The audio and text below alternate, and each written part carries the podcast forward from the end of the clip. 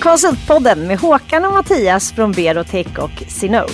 Äntligen en podd för dig i konsultbranschen. Vi är i en bransch som genomgår stora förändringar och det finns massor att snacka om. Häng med oss! Välkommen till Konsultpodden Mattias och den hemliga, än så länge hemliga gästerna, eller gästen. Hur är det med dig? Ja, men det är bra Håkan. Vi, vi, eh, vi är faktiskt verkligen välkomna för vi är hemma hos dig. Ja. Fast vi sitter i olika rum. Ja, nej, men jag kände det. Vi, vi eh, kan inte vara där vi brukar spela in för de har precis fullt att göra och det är så himla flexibelt och bra. Så då sa jag, vi bjud, jag bjuder hem er. Så vi har käkat sushi tillsammans och lyssnat på lugn och stillsam musik innan. Och jag såg på dig att axlarna ramlade ner lite. Vad skönt att få stressa av lite. Så det var bra. Lite avstressad. Ja, så det är bra. bra. Ja. Nej, men det, är, det är jättebra annars. Vi, vi fyllde tio år, Synod, här igår. Ja, precis. Vi har inte firat så stort än med, med, med uh, coronatider, men uh, det blev en lång liten story som jag skrev ihop igår. Mm. Uh, det är alltid skönt att, att blicka tillbaka, tycker jag. De är verkligen. Vi firade ju tio år för drygt tio år sedan och då for vi allihopa till Gotland och hade perkabollspel och, och turnerspel och allt möjligt. Det var väldigt roligt. Och resan fram de första tio åren var också häftiga. Så att jag, jag gläds med dig och ditt gäng. Jättekul. Mm. Och ikväll är du, eller imorgon är du ni är utnämnda till någon tävling. Du får berätta vad det är. Ja, eh, igen ska jag säga. Uh, The Sales ja. Conference. Bästa mm. B2B uh, Sales Tool. Ja. Det blir imorgon. Så när det här kommer ut så får vi väl se om vi har vunnit eller inte. Ja, precis. Men eh, det är alltid spännande. Men man ska ju ta ut eh, segern i förskott. För vad, är, vad är problemet med det? Man kanske bara förlorar, men ja. under tiden har man haft roligt. Ja. Så är det. Men hörni, nu ska vi inte låta folk vänta. Liksom. Vem är det vi har med oss här på, på länk idag? Ja, nej, men vi, vi har med oss en, en uh, skåning. Uh, Johan Strid, välkommen till Konsultpodden. Tack så mycket. Och du är vd för, för Prevas. Mm, det eh, stämmer bra. Sen några år tillbaka. Ja, drygt två år. Ja, men vi kanske ska bara backa tillbaka lite bandet. Hur, hur kom du in i Konsultpodden och vem är Johan Strid? Om vi tar en liten kort presentation. Eh, ja, men det kan vi väl göra. Eh, kan väl börja med yrkesbanan kanske. Eh, började på Ericsson, så inte alls eh, konsultsidan utan tvärtom. Eh, jobbade som projektledare och produktledare. Jag var på 90-talet, då var livet lite enklare. Det fanns ingen inköpsavdelning så jag kunde köpa lite konsulter och lite projekt och, och lite så. Eh, det var ju väldigt lärorikt. Eh, men så tyckte jag att det här med konsulting verkar jäkligt spännande så då bytte jag sida till konsultsidan där i slutet på, på 90-talet och blev säljare Mm. Eh, för en grupp som precis hade hetat Övrigt. Eh, så mitt jobb var väl att vara med och forma det lite grann och eh, ja, jobbat ganska mycket med sälj i, i det sammanhanget. Eh, sen efter det så har jag haft lite olika roller. Det är ju drygt 20 år i konsultbranschen nu, det börjar ju bli länge. Så jag har varit konsult, konsultchef, dotterbolags-VD, säljchef, jobbat ganska mycket med både sälj och leverans av åtagande och lite så. Och ganska mycket förändringsarbete har väl varit mm. temat kan man väl säga. Blev det, som du tänkt? blev det som du hade tänkt då när du var på Ericsson och, och blev lite tagen av möjligheterna på konsultsvägen? Fick du ut det du tänkte?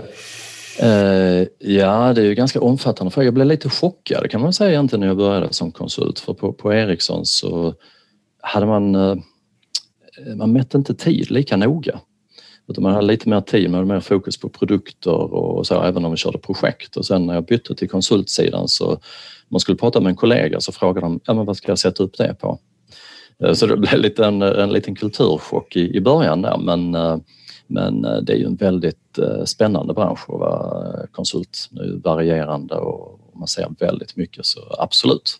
Ja. Skulle du säga att en konsult är mer effektiv än en Ericsson-anställd? Är det det du säger? Nej. nej, nej, men man kanske jobbar på lite olika sätt.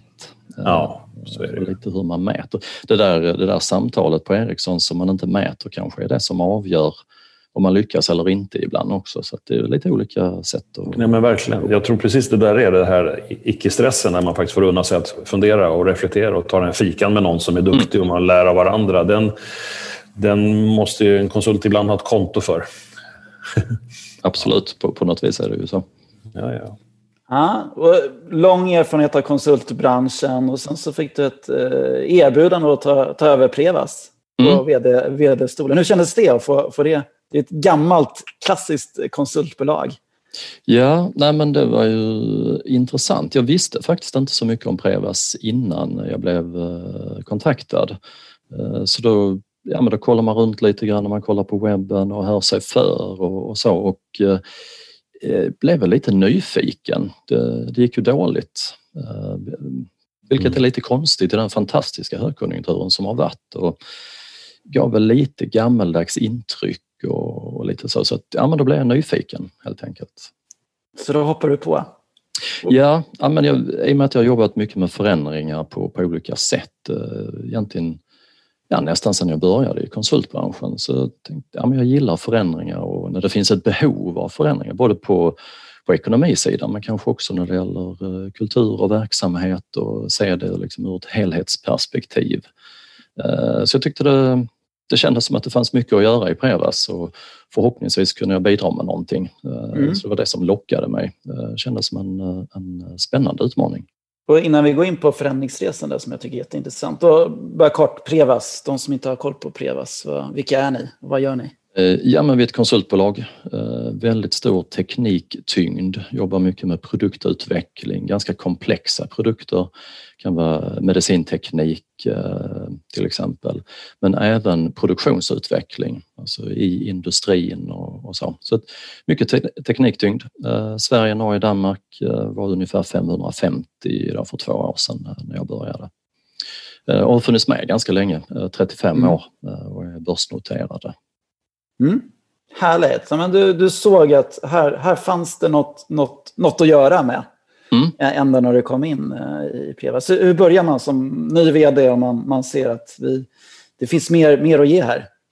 Ja, men det, det är ju en klassisk uh, tillvägagångssätt. Man får börja med en analys. Uh, och där hade jag tur för att uh, när jag slutade på mitt förra jobb så så gjorde jag väl god anda och eh, kunde liksom vara lite mellan jobb. Eh, så jag åkte runt ganska mycket och fikade, drack kaffe och eh, träffade de olika Prevas-kontoren och kunde prata ganska avslappnat. Eh, ja, men vad är bra, vad är dåligt och vad hade du gjort om du var VD och lite så. Så att jag hade analysen ganska färdig när jag började. Så att samma dag som jag började så hade jag liksom en ja, men ganska bra bild av eh, styrkor och svagheter. Okej, okay, så det började redan innan du, du gick på? Ja, faktiskt. Mm.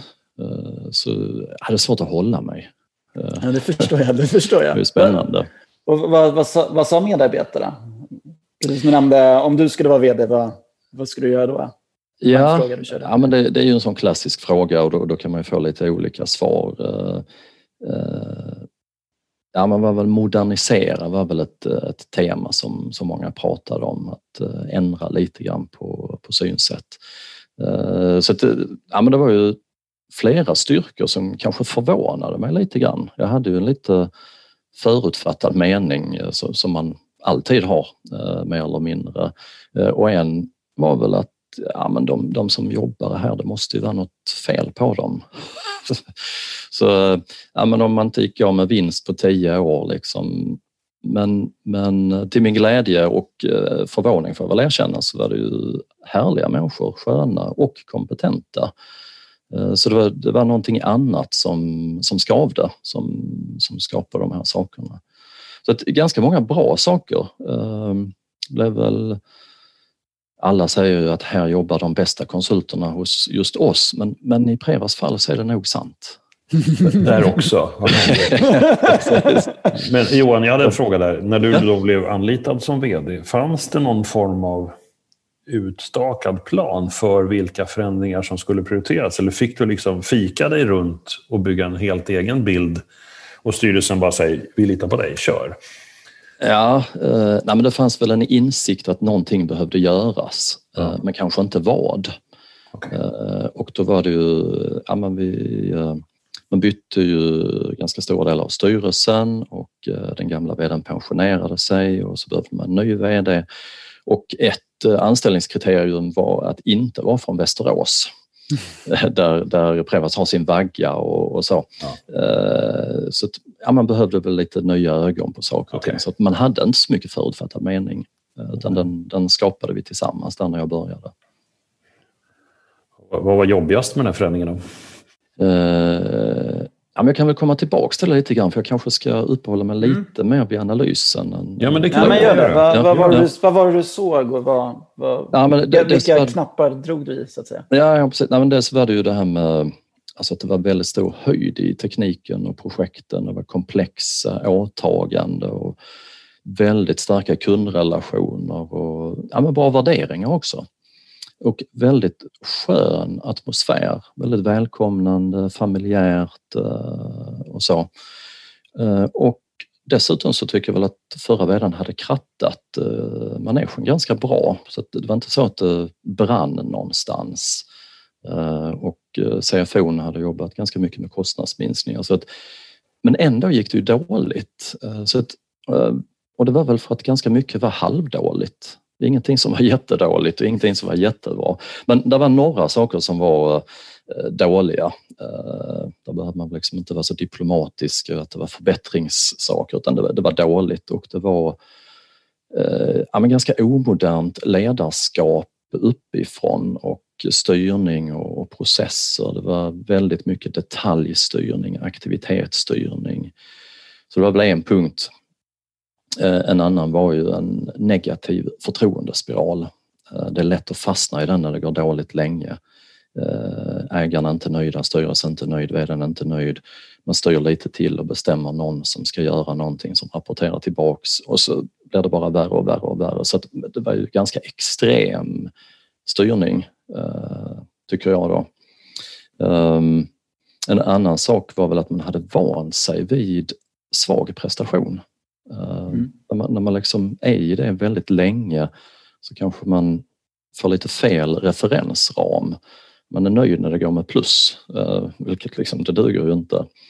Så att det, var några saker att, jobba med. Så den här förtroendespiralen, uh, den omoderna ledarstilen, uh, med prestationskultur. Så det fanns väldigt mycket krav på hur man skulle göra saker men väldigt lite krav på vad man skulle åstadkomma, alltså prestera någonting.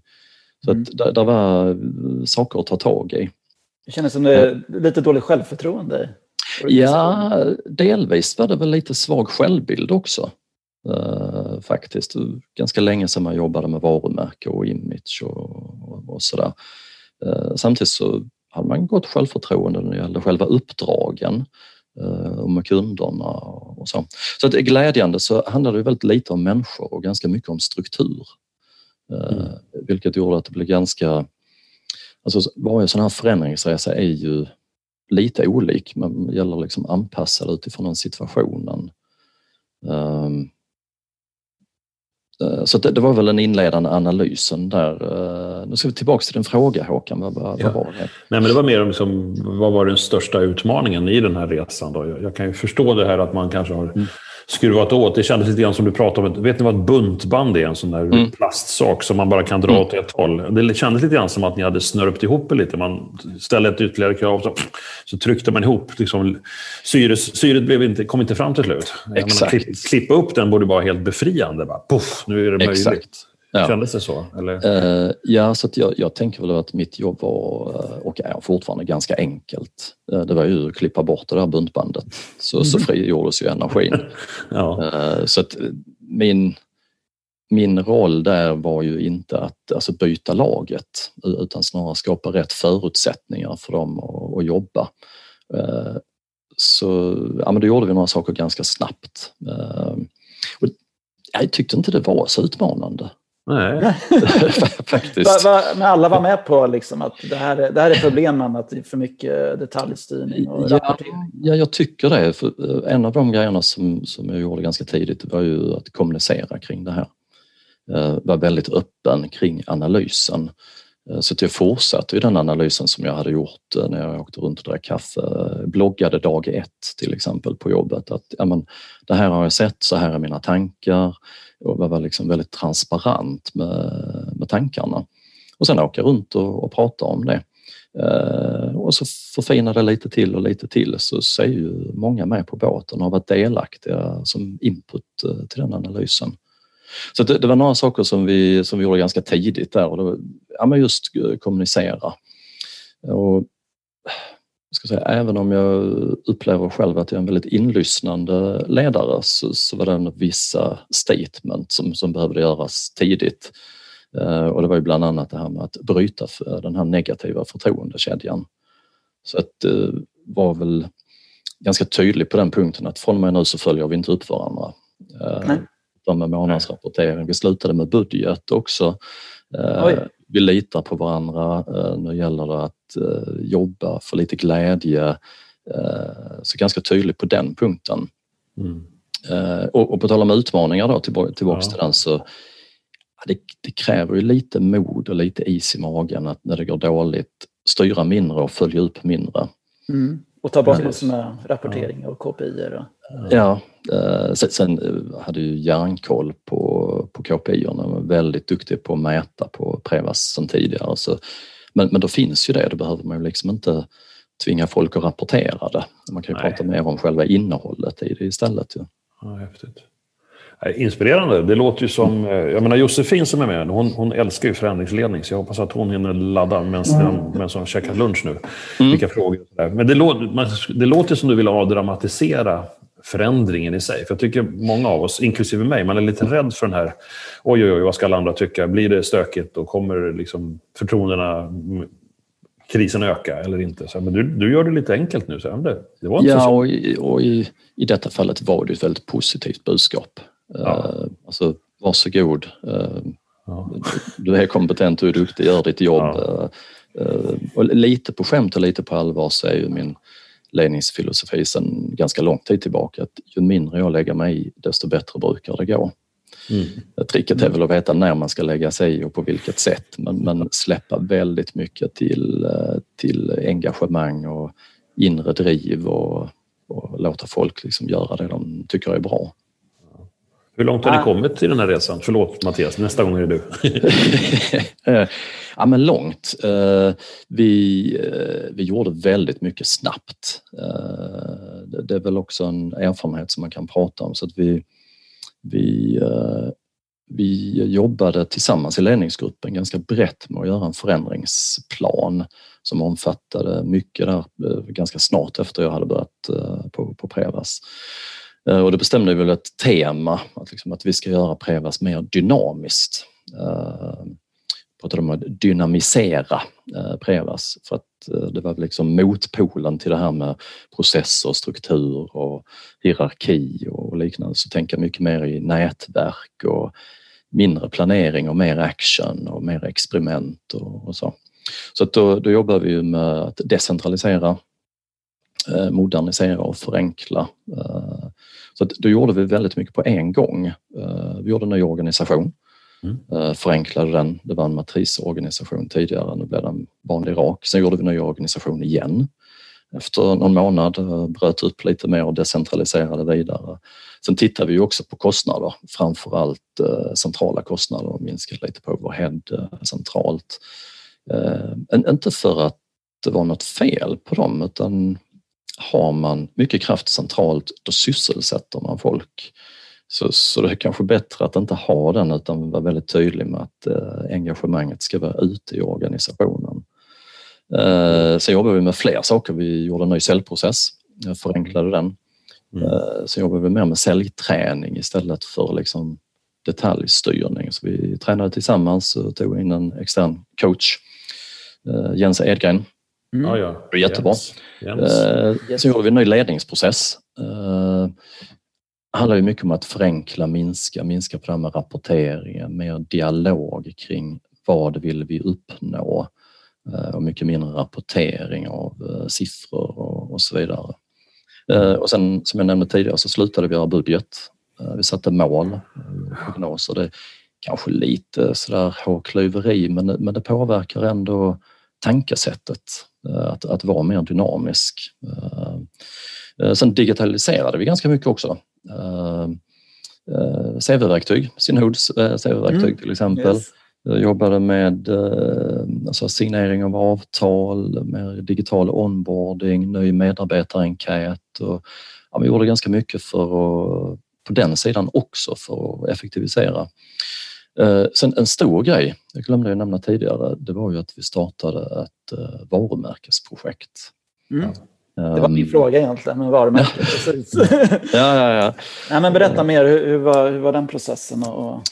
Ja, ja men det, det, var väl också, det var väl inte självklart för det, det, gick ju inte så bra ekonomiskt och upptagna av ja, massa andra förändringar. Men vi, vi tänkte ändå att det, det, är så jäkla viktigt på sikt och man får göra några saker som siktar längre framåt. Så vi drog igång ett varumärkesprojekt som var rätt så ambitiöst. Tog eh, extern hjälp, eh, involverade alla medarbetare som, som ville. Vi hade enkäter och workshops och några ville lite mer så då var de lite mer engagerade. Vi jobbade väldigt mycket med ja, men vad är vår själ? Varför finns vi och vad är vi bra på? Mm. Jobbade med att ta fram en ny vision och en mission och känsla, färg, form som speglar liksom både hur vi är eller, eller var då och lite, lite vilja framåt. Och det blev ju kanske lite självgoda men det blir ju jäkligt bra. Jag tycker det är jätteintressant. Jag brukar alltid fråga konsultbolag, varför finns ni? Frevas, varför finns ni som bolag? Ja, men vi, vi brinner ju för att göra gott med teknik. Eh, så det, det är väl det som håller oss samman på något vis, att det finns ju så jäkla mycket bra grejer att göra med teknik. Och det passar ju väldigt bra på oss. Vi, vi jobbar med att rädda liv och göra livet bättre för många människor och jobbar ju också med miljö, minska energiåtgång och, och så vidare. Så att, ja, men jag, jag brinner personligen för det och har gjort väldigt länge eh, och det passar väldigt bra på Prevas också. Mm. Härligt. Mm. Och, och ni, ni, ehm, det som var kul är att ni, ni såg ju resultat ganska snabbt, även liksom i finansiella siffror. Ja, eh, ganska snabbt där eh, så, så, gick det bättre och bättre efterhand. Eh, så, så det hängde ju liksom ihop med den här energin och kanske också tydligare alltså ansvar och mandat och, och så också. Och det är väl en erfarenhet att alltså folk sätter ju mer press på sig själv än än vad någon annan gör. Så att när man släpper det ansvaret och vad vill du själv så, så blir ju målen kanske lite högre och lite mer engagemang. Och det, det lönar sig. En annan viktig punkt i detta också är ju att det är ju en, det är olika situationer på olika orter och lite olika marknadssegment. Så att det gäller ju inte att försöka lösa allt med, med en lösning utan låta folk analysera sin situation och eh, göra de åtgärder som behövs. Liksom på något ställe är det kanske så enkelt att det är låg beläggning. Ja, då kanske det är det man får kavla upp armarna och jobba lite och i något annat fall så är det, är det något annat och då är det kanske en helt annan insats. Så det, det gäller ju att eh, ja, men, låta folk eh, analysera sin situation och kanske hjälpa till med det och som bollplank då, men, men också ta ansvar för vad man ska göra. Och då blev det bättre efterhand. Mm. Låter det inte enkelt Håkan det här? Jo. skriver, släpp lös människan. ja, men jag liksom känner mig som en våt filt. Liksom. Han pratar så lugnt och stillsamt på sin skånska och förklarar så enkelt och självklart. Så det, nej, men det känns bra. Ja, ja, bra.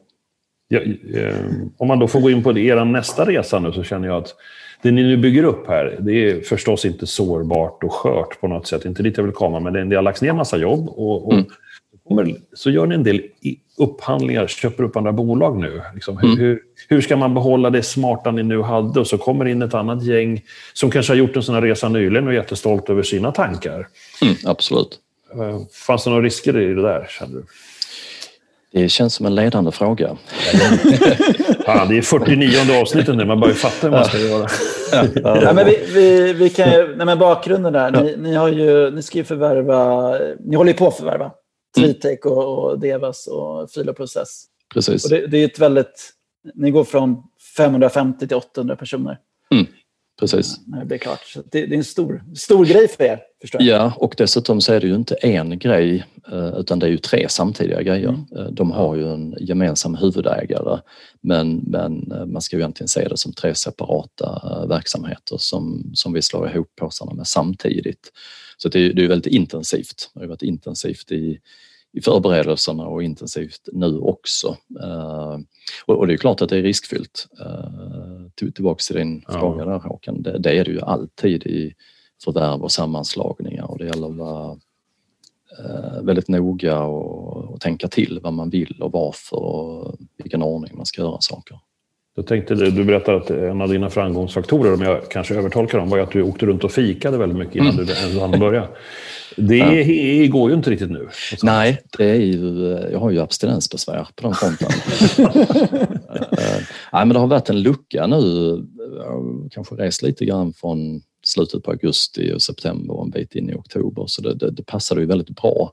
Mm, okay. uh, uh, så då har jag åkt runt och träffat folk och pratat med folk. Annars får man köra online, det går ju hyfsat. Det blir, det blir inte riktigt samma sak men, men eh, det, det får gå. Hur säkrar ni kulturen i de här bolagen som ni förvärvar nu? Ja, men dels, dels så upplever vi att det är en likartad kultur, alltså just den här familjära känslan och det, det är ju, vi har ju vi har ju sån jäkla tur på, med många aspekter här. I, I Västerås så är ju kontoren kanske 120 meter från varandra. Eh, och vi jobbar eh, väldigt mycket för samma kund. ABB är ju en dominerande kund och då påverkas ju kulturen av de kunderna man har. Så det, det är väldigt likartad kultur och en del folk känner varandra och så. så det, det känns eh, ja, väldigt nära och, och likartat. Eh, påminner lite om den situationen i, i Stockholm också eh, med kontor kanske 500 meter ifrån varandra i Sundbyberg och nu Solna strand och, och jobbar kanske inte så mycket med samma kunder men, men med samma sak, alltså produktutveckling. Mm. Eh, och också ganska likartad eh, kultur. Eh, en annan sak är ju att man tar ju med sig lite olika saker så får man väl lära av varandra. Prevas kommer ju från från att vi är ett börsbolag, eh, vi är lite större, vi har väl lite mer gemensamma processer och så i positiv bemärkelse. Eh, samtidigt som vi håller på att decentralisera oss. Sen kommer ju de här tre bolagen från ett egentligen autonoma bolag som är ju liksom väldigt, väldigt decentraliserade och för med sig lite av den kulturen in. Så där, där kan man nog eh, ta lite av det göttaste från, från båda och lära sig lite av varandra tror jag. Så att vår, vår ambition är ju inte att ja, men nu ska vi ändra här, utan nu ska vi ha de här pusselbitarna som, som bra noder i, i vårt nätverk och, och jobba tillsammans. Mm. Har ni satt planen? Liksom? Hur, hur, ska den här resan att få in de här bolagen? I, i... Ja, men vi har, vi har ju såklart en hel del tankar på det och sen, sen är det ju tillbaks till det här tankesättet att inte tro att, att eh, jag till exempel sitter på svaren. Eh, utan det handlar ju väldigt mycket om en dialog eh, och som sagt inte gå in och ja men nu ska vi göra så här och vi flyttar det så utan det är mycket av det är ju en dialog med ledningspersonerna i de här och dag ett så var jag ju med på företagsmöte på alla de här tre företagen och presenterade mig själv och, och Prevas men, men också budskapet att vi vill gå samman och vi vill lyssna och, inte bara ändra saker och ting. Eh, och det betyder ju att vi vet ju inte exakt hur det här ska se ut till våren utan det är ju en diskussionsfråga och eh, de allra flesta gillar ju att vara med och påverka. Samtidigt så blir det ju en period där det inte är jättetydligt hur, exakt hur allting ska se ut och en del kan ju uppleva det som, som eh, frågetecken och att man inte vet, men de allra flesta gillar ju att vara med och påverka. Mm. Spännande. Mm. Generellt, generellt sett så är väl konsulter vana vid förändring. Tänker ja. jag mig. Så det ligger i sin natur att man är Precis. på olika ställen och får uppleva nya krav och förväntningar och anpassningar måste man göra. Så där, så det... Precis. Eh, jag själv är ett exempel på det. Jag började ju på eh, Sigma 99 Sen tror jag att jag jobbade på tio juridiska enheter och fyra, fem olika varumärken på tolv år utan att byta jobb. Mm. Så, så, jag har varit med i, i köp och sälj och samgående som, som anställd och, och, som VD i lite olika sammanhang. Så det händer ju jättemycket. Ja, ja det gör det. det, gör det.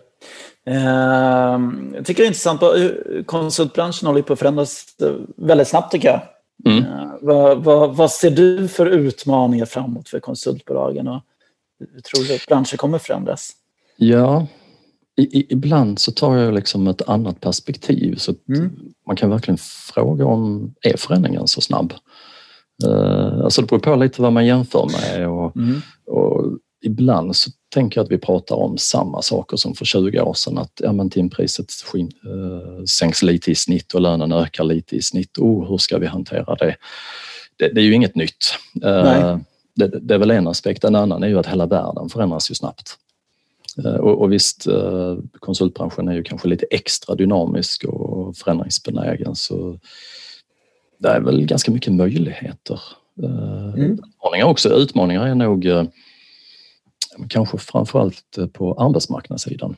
Eh, vi blir mer och mer rörliga, mer och mer dynamiska, man ser mer kortsiktigt. Man kanske tar ett jobb för ett projekts skull och sen tar man ett annat jobb för det projektets skull och, så.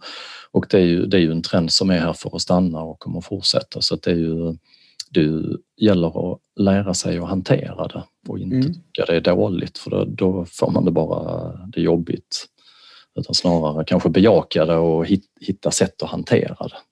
Ja men verkligen. Och, nej, men det ställs andra krav kanske på kulturarbete och, och så. Man får, mm. man får kanske inte guldklockan på, på Prevas när man uh, blir nyanställd. Uh, nej, nej, kanske inte utan det är kanske mer andra saker som man vill erbjuda och det är kopplat till, till vårt varumärkesarbete just det här med att göra gott. Uh, ha mycket fokus på de, de frågorna. Mm. tror jag är helt rätt. Eh, bra. Jag tänkte, om vi går tillbaka till förändringsresan. Har du några så här, de som sitter inför det här och ledare i konsultbolag som sitter inför för en förändringsresa. Har du några tips, konkreta tips? Hur man gör, uh... förutom att fika. Det kanske är det bästa tipset. kanske, kanske ett bra tips. Ja, men det handlar ju om just att ha dialog. Ja, men jag, jag har väl de klassiska tipsen, det är mycket kommunikation. Eh, var transparent, var öppen, prata mycket om varför-frågor tidigt så är man ju förändringsbenägen. Eh, det, är väl ett tips. Eh, mm. Ett annat tips är väl att också tänka på risken att inte göra något. För ibland tänker man mycket på risk att oh, om vi ändrar här så kanske det upplevs som jobbigt men, men oftast är det ju kanske ännu större risk att in, inte ändra på någonting. Och det glömmer man bort, eh, ja. tycker jag.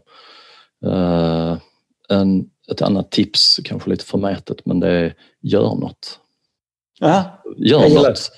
Ja men precis, don't overthink it brukar vi säga. Ja lite, lite så, alltså ha, ha en ungefärlig eh, liksom, riktning framåt och sen gäller det bara att gå ungefär i den riktningen och testa sig fram. Jag gillar det. Det är bättre det är att ta, ta något beslut, även om mm. det är fel än inget beslut. Det är lite mm. filosofi också.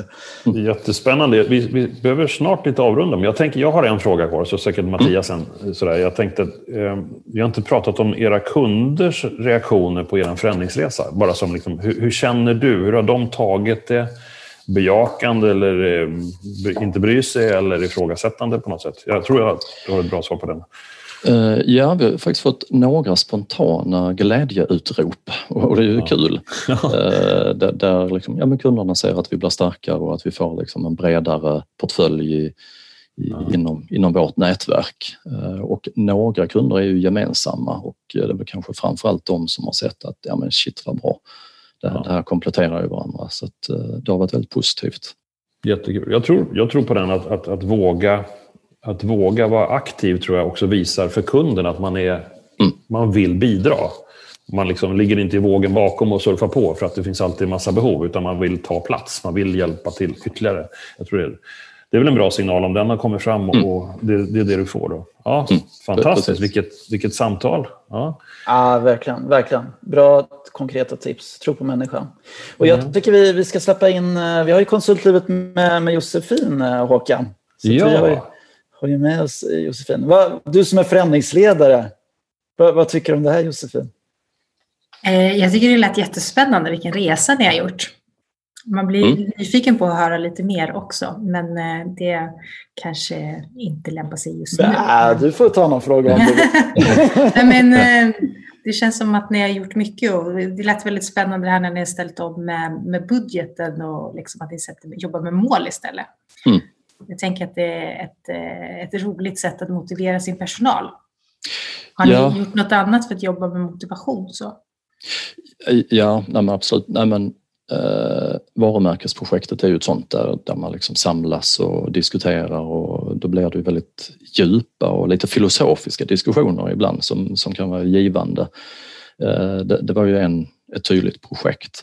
Eh, sen handlar det mycket om att knyta ihop och skapa lite plattformar. Så vi har infört chattverktyg, eh, Slack i, vårt fall, eh, där det finns lite olika kanaler där man kan prata om Eh, jag själv är aktiv i Mästerkock-kanalen. Kanske inte så mycket förändringsarbete i det men, men det är ändå ett sätt att kommunicera och där är liksom andra kanaler som, som handlar kanske om förändringsarbete och så också. Mm. Sen generellt sett så, så det är väl inget som är unikt för oss på något vis men det gäller att involvera i, i verksamhetsplaner och koppla ihop det med kompetensutveckling och ja, vad man vill uppnå också. Mm. Vi ska ju prata lite karriärsvägar idag. Mm, ja. Vad, hur tänker ni hos er med karriärsvägar? Och jag tänkte du nämnde det här med kompetensplaner och så. Ja, det, det var ju en ganska stor fråga. Ja.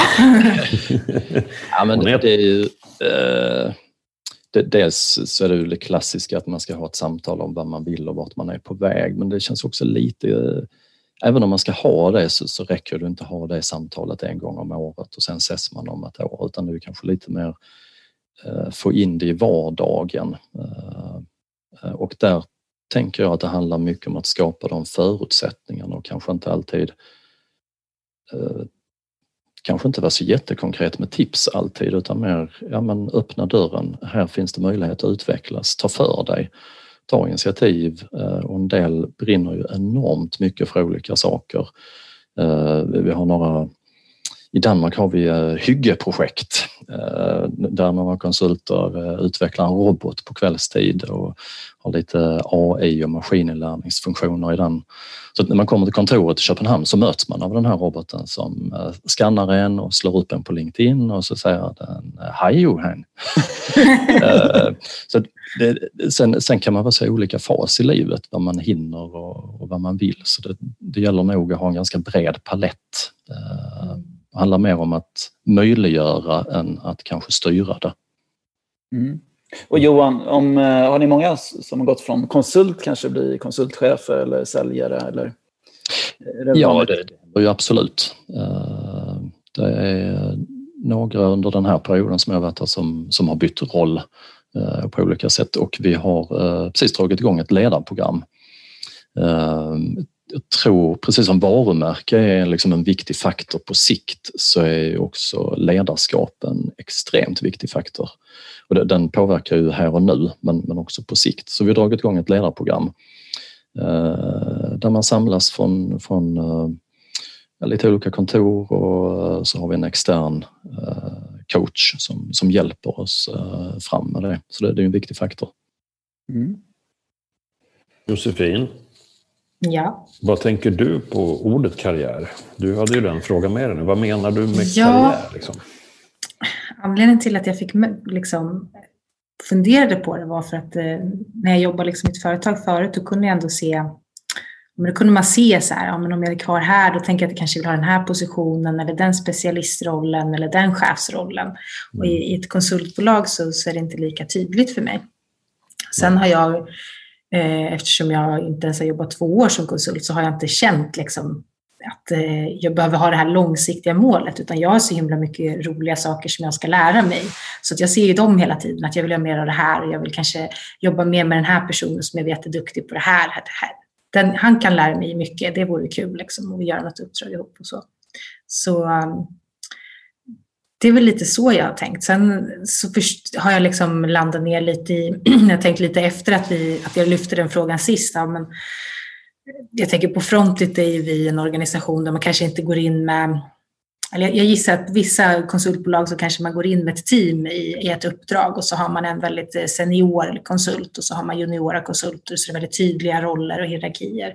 Eh, och så upplever inte jag att vi, vi har det på Frontit. Och för mig tycker jag att det, det, liksom, det passar mig väldigt bra. För att jag, går jag in i en teamleverans så får jag vara med i leveransen och jag behöver inte känna mig som den juniora så liksom. Eh, utan jag kan känna att, att man gör det tillsammans på ett annat sätt. Så då är det inte heller en tydlig sån att, att man alltid liksom kliver upp i en, i en trappa på det sättet.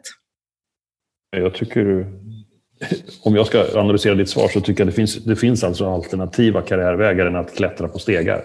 Det är att lära sig nya saker, tror jag. Det, det tror ja. jag mycket, tycker jag själv är en intressant väg att gå. Eh, för jag tror roller flyttar snart, byter, byter liksom värde. Det var, förr i tiden var det fanns en klassik eh, liksom förväntan på de här klassiska stegen, men jag tror att de, de suddas ut nu. för liksom, Det är så transparent och öppet så att man... Så jag tycker det är skönt att du tänker så. Därför passar man kanske i konsultbranschen, för det finns inga tydliga res... Ja, man kan till och med bli säljare, i värsta fall. ja. Det är väl inte så dåligt? jag skojar. Men det... Jag tycker det är jätteroligt med sälj. Ja, men jag kan ju känna som, eh, om jag vet inte, men som relativt ung kvinna fortfarande att om jag går in i ett rum med en viss, eh, liksom en viss typ av kund och en grupp så, så behöver jag ha med någon äldre med mig för att jag har inte tillräckligt mycket pondus eh, eller erfarenhet för att, för att ja, och det vet jag inte om det sitter i mitt huvud och jag läser in det i den gruppen eller om det faktiskt är så. Men jag känner att ska man liksom ta vissa tyngre uppdrag och så där så skulle jag vilja ha med mig någon. Ja också. Eh, kan skjuta in en kommentar där på, på det sista? Där, för det, jag tänker att det kan gå åt båda hållen. Det behöver inte bara vara en äldre till en yngre. Eh, på mitt förra jobb så hade jag en, en, en ung kvinna som mentor till mig eh, just för att få det perspektivet på saker och ting. Mm. Och det, det, var väldigt nyttigt. Så att det här med, med karriär jag tycker det ligger väldigt mycket i det du säger för mycket handlar ju om att utvecklas, alltså både som människa och eh, i, i sin kompetens också. Det gäller att jobba med andra och kanske sätta sig i situationer där man är lite utanför sin komfortzon. Men man kan ändå ha kollegor att bolla med och, och prata med. Mm. Jag gillar den, eh, den benämningen att man ska vara lite utanför sin komfortzon. Det är oftast då man man känner att oj, nej, men det här vet jag inte om jag kommer klara av. Det verkar jätteroligt. Det är då mm. man ska köra. Liksom. Precis. Det är bra. Mm. Mm. Ja, men jag tänker karriär som konsult. Det finns ju olika vägar att bli specialist eller ta nya roller. Uh, och det är klart, det finns de här klassiska, kanske mer amerikanska bolagen med liksom en trappa, senior och partner och så vidare. Men de flesta svenska konsultbolagen är inte uppbyggda på det sättet. Nej, det behöver inte vara rätt och fel. Det, det kan ju ha, ha sina fördelar men jag, jag, tror nog lite mer på den här att, menar, att man utvecklas och tar plats. Uh, oftast är det ju vissa som konsulter som är extremt värdefulla och uppskattade och det är ju när man har kanske flera strängar på sin lyra, man varit med ett tag och man kanske förstår lite olika discipliner. Uh, vad titeln är spelar inte så stor roll.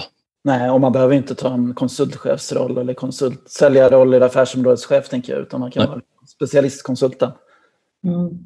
Kanske till och med, om man är en väldigt duktig konsult och gillar att vara ute hos kund, så kanske det är också, man tänker sig att det ska vara rätta vägen att ta den här chefsrollen internt, men det kanske inte är det som man brinner för och tycker är roligast. Josefin, mitt bidrag i diskussionen är att det finns allt för många chefer som inte är bra på sitt jobb. De var sjukt mycket bättre att vara utvecklare eller vara, experter som konsulter. Och de finns mm. även i, fotbollslaget eller i vad du vill organisationen. Att det är många som traktar efter de här självklara rollerna för att det bygger status. Ja. Men det är rätt många som inte riktigt är, de är inte riktigt bekväma i sin nya roll. Eh, så att, eh, ta det lugnt, tänker jag. Bli ja. expert och vara konsult ett tag. Det är Precis. du redan. Jag har år, många år på mig. Ja, fy fasen. Nej, eh. tvinga inte en eh, expert att bli, bli chef. Eller hur, Precis. Nej, precis. Det är, jag har nog gjort felet själv. Jag var nog skitduktig på vissa saker och sen så helt plötsligt så börjar man bygga någonting och så, ja, men någon måste ta hand om det där backoffice och så var man inte bra på det. Men så gör man det fast man borde fattat. Ja. Men spännande Josefin. Har du, har vi inte tömt ut den här frågan rejält förstås. Det finns massor mer kring, kring kompetensen, utvecklingen och karriären och sådär. Men är det något mer du har på hjärtat där, Jose?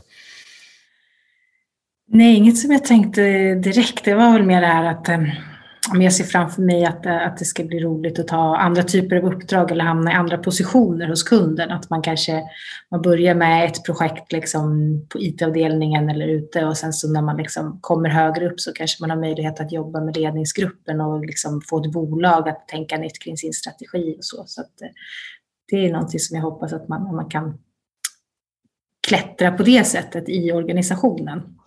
Jättebra. Mm.